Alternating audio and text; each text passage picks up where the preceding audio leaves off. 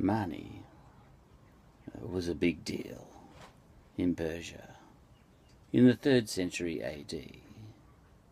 And he looked like Jesus, say I, with an Irish accent all of a sudden, you know. Was he? This episode's not about that. Uh, this episode's about something he said. And he said once upon a time that there are four great kingdoms on earth Rome. Wow. Rome always comes in at number one. Uh, China, Axum, and Persia.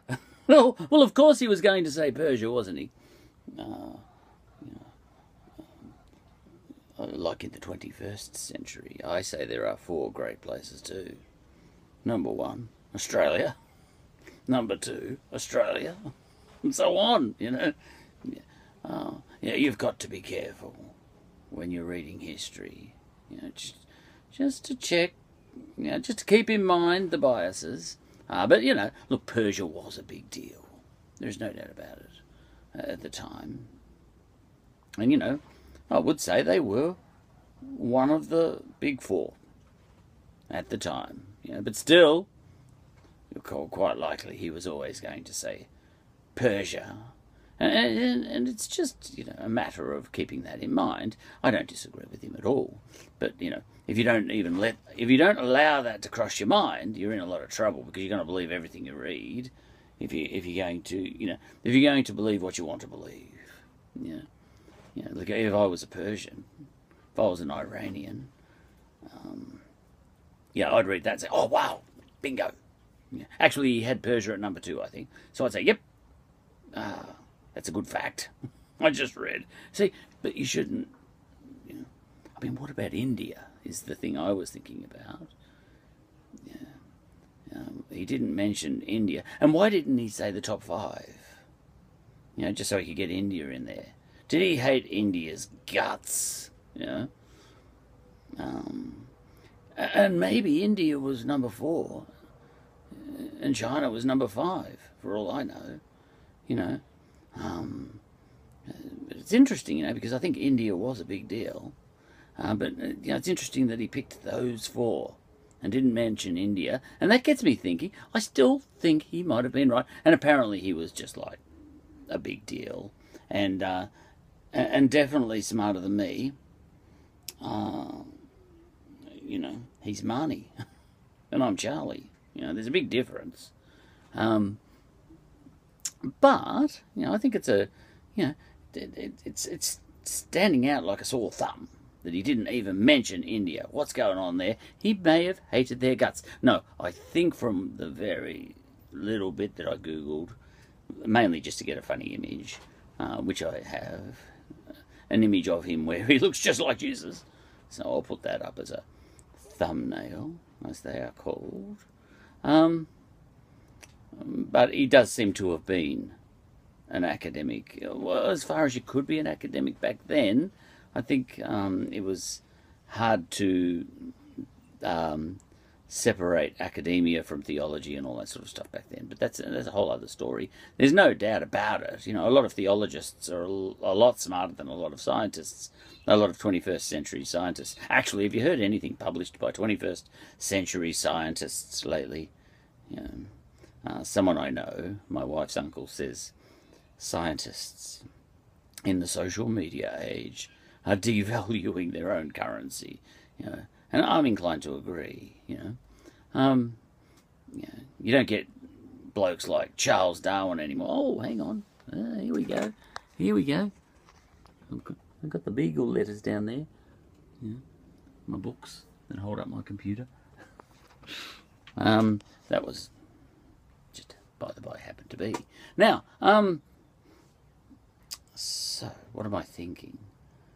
Yeah. It's a notable omission. India. Where did it fit in? And some people will read a quote like that and say, ah, the top four were, you know, China, Persia, bloody Rome, and Axum, you know, and they would say, there, there's my information for the day.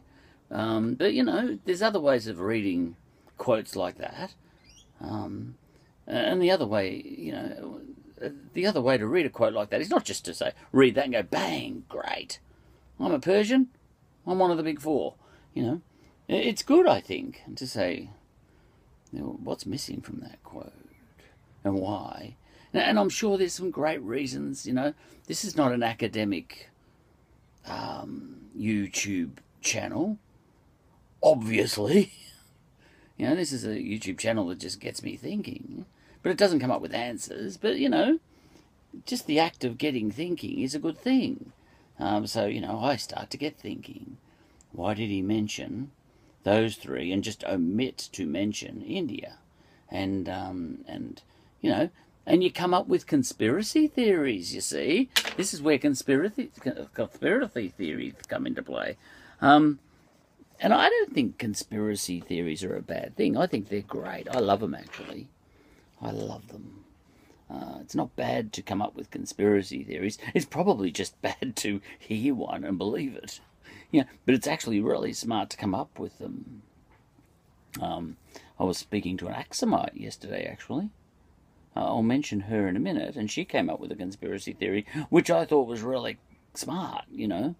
Um, yeah, but she's one of the smart ones, you see. That Axumite girl. By that I mean an Ethiopian girl, you know. Um, Jenny Young. Uh, her name was Elsa.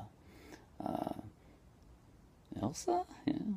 Someone's been watching Frozen. See, that's just a theory, what I just said there. It's not necessarily fact, you know, but I could say that and you could say, yep, definitely. She's definitely been watching, um, she's definitely been watching Frozen and that's why she's called herself Elsa. You know, she's come across here from Ethiopia and, you know, she's decided to call herself Elsa, you know. Uh, yeah, so, but that's the difference, you know. See, I, I, I call it a theory, but this other person who believed my theory as fact, you know, uh, conspiracy theories are something you can, um, you know, I think they're an intelligent thing to develop, uh, but they're not a, it's not that intelligent to believe them every time. Right now, um, or believe the ones you want to believe and all that sort of stuff. Yeah, all that's obvious, you know, obvious. Yeah. Um, anyway, what's his name? Mani. Okay, so and uh, you know, standing out like a sore thumb. Where's India? Yeah. And then, you know, look, there are some people, you know, like if you're a Roman, you say, "Yep, I like that quote. I'll take that no further." And if you're an Axumite, you say, "Yep, I'll take that quote and I'll take that no further." And if you're a Chinese bloke, you'll say, "I'll take that no further," but I'd put us up the top. Know? Um, and if you're a Persian, you'd say, "Well, Mani said that." uh, but um, you know, and all those blokes will probably say, "Ah, wouldn't even, wouldn't even, they wouldn't even um, turn their minds to India. Most of them, you know. But I've turned my mind to India because I don't care about any of those other four. I don't care about Romans. I don't care about Axumites. You know, I don't care about Ethiopians. I don't care about Chinese people, and I don't care about Persians. You know, I only care about Australians. You know, um, and and not only that, Victorians. You know, in fact, Melbourneites. In fact, people from my street. In fact, people in my shed. Me. You know, that's all I care about. Uh, but having said that, when you're reading history, you have to be careful. And you sort of, and uh, you know, and I start to ask questions and come up with no answers, but the questions are important. Maybe the top four were Rome. Well, it depends how you define great, doesn't it? Uh, but anyway, uh, yeah, I think the indigenous Australians were pretty great. Much greater than the Romans in the broad sweep of, you know, the idea of greatness. I really do. And I do. Yeah. I've come to appreciate indigenous culture. And, um, and, uh, and, and I've come to feel that the Romans led us all astray. What about that then? Yeah. Um, but you know, it depends on what you mean by great. Oh, right, Mani probably mean probably meant impressive, great. You know, uh, big monuments and all that sort of stuff. You know. All right. So lots of money. So what were the so what were the top four? uh, kingdoms, if you like. Uh, see, Rome shouldn't be called a kingdom. see, he's got that wrong. He definitely has, see? Because Rome wasn't a kingdom at all. Not, a, you know, it's just wrong to characterize Rome as a kingdom. Completely wrong. Um, at the most fundamental level, it wasn't a kingdom.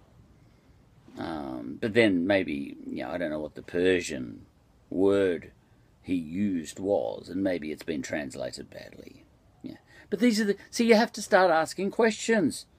Not just reading a quote like that and saying, oh, bingo, top four. You know, a little bit like, you know, Carlton, Essendon.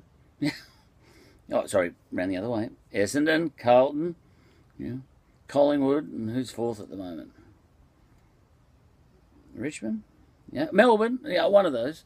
You know, Mel Melbourne. Yeah, I think. Actually, no. Hawthorn. Greatest team since World War II, Hawthorn. All right. So you know, yeah, and if I was to read a stat like that, S, you know, the top four uh, AFL teams are Essendon, 16 premierships. Collingwood, 16 premierships. Um, no, Essendon, 16 premierships. Carlton, 16 premierships. Collingwood, 15 premierships. Hawthorn, however many they've got. I think it might be 13 or 14 by now. Maybe 15. Oh, I'm losing track. As long as we're on top. See, that's it. Now, if I heard that stat, you know, that's that. You know, so, you know, when you read a when you read a quote like that from Mani, Jesus Mani, uh, do you just buy it? You know, and if so, you're like that other person back then who, you know, when I said, maybe that um, Axumite I was talking to yesterday, maybe her name was uh, Elsa because, yeah, someone loves Frozen. And the other person says, definitely. You know, so when Mani says that thing, um, you know, maybe he didn't even believe it. Maybe, look, he could have even been flattering his trading partners for all I know. Look, I think he was an academic. And, uh, you know, he was a kind of Jesus Socrates, you know. So, no, I don't think he would have been doing that, but you've got to allow for it. Maybe he hated Indians, you know, who were next door to him on the other side.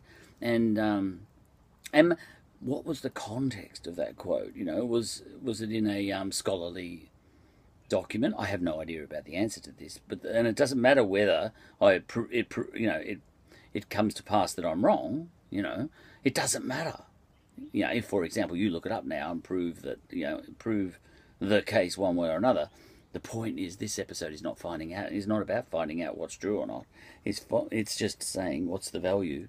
You know, is there any value in asking questions? And, um, uh, you know, maybe the context of that of him making that quotation was that he was um, he, he felt the need and wanted to to flatter his trading partners, who might have been Rome, China, and uh, Axum.